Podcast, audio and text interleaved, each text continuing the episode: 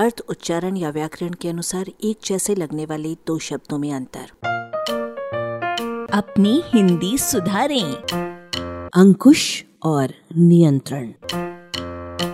अंक का अर्थ अन्य जाने पहचाने विविध अर्थों के साथ हुक जैसा टेढ़ा मेढ़ा उपकरण है और अंकुश का अर्थ हाथी को हाँकने के लिए महावत द्वारा प्रयुक्त छोटे भाले की तरह का दो मुहा अंकुड़ा है।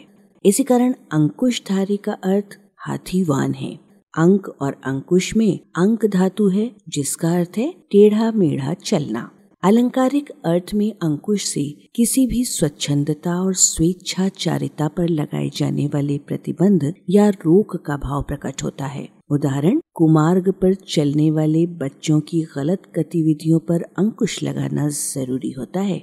निरंकुश व्यक्ति मनमानी करता है। एक और अत्याचारी शासक को निरंकुश कहा जाता है, दूसरी ओर कवियों को भी निरंकुश कहा जा चुका है। निरंकुशः कवयः अर्थात कवियों पर कोई बंधन नहीं होता, वे नियंत्रण से मुक्त होते हैं।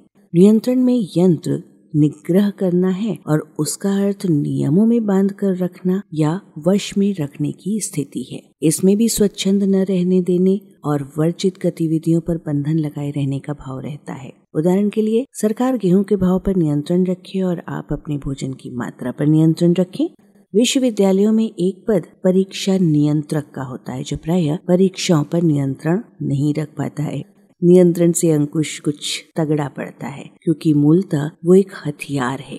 आप अपने पान तंबाकू के खर्च पर नियंत्रण रखें का मतलब है कि आप अपनी इस लत पर थोड़ा बहुत खर्च कर सकते हैं, लेकिन आप अपने पान तंबाकू के खर्च पर अंकुश रखें का मतलब ये निकलेगा कि आपको इस लत पर किए जाने वाले खर्च की पूरी छुट्टी करनी पड़ेगी। अंत में दो सवाल, स्कूटर की स्पीड पर नियंत्रण होना चाहिए या अंकुश? अश्लील फिल्मों के प्रदर्शन पर अंकुश होना चाहिए या नियंत्रण? आलेख भाषाविद डॉक्टर रमेश चंद्र मेहरोत्रा, वाचक स्वर संज्ञा टंडन। arparadio.com की प्रस्तुति।